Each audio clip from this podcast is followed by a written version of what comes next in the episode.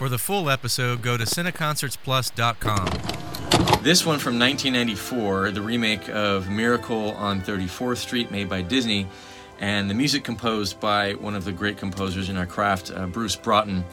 Uh, we're going to look at two scenes today. I, I love this movie. It, it, touches on all of the, the things that we hope to touch on as, as human beings and families uh, during the holiday season. And this first scene um, is just beautiful, and it's beautiful, I think, because of Bruce's music. There's no dialogue here, and it's that wonderful scene of Kris Kringle um, getting on his outfit uh, as he attempts to sit down in, in, that chair that was made for him at CF Cole's, the imaginary Macy's department store in this movie.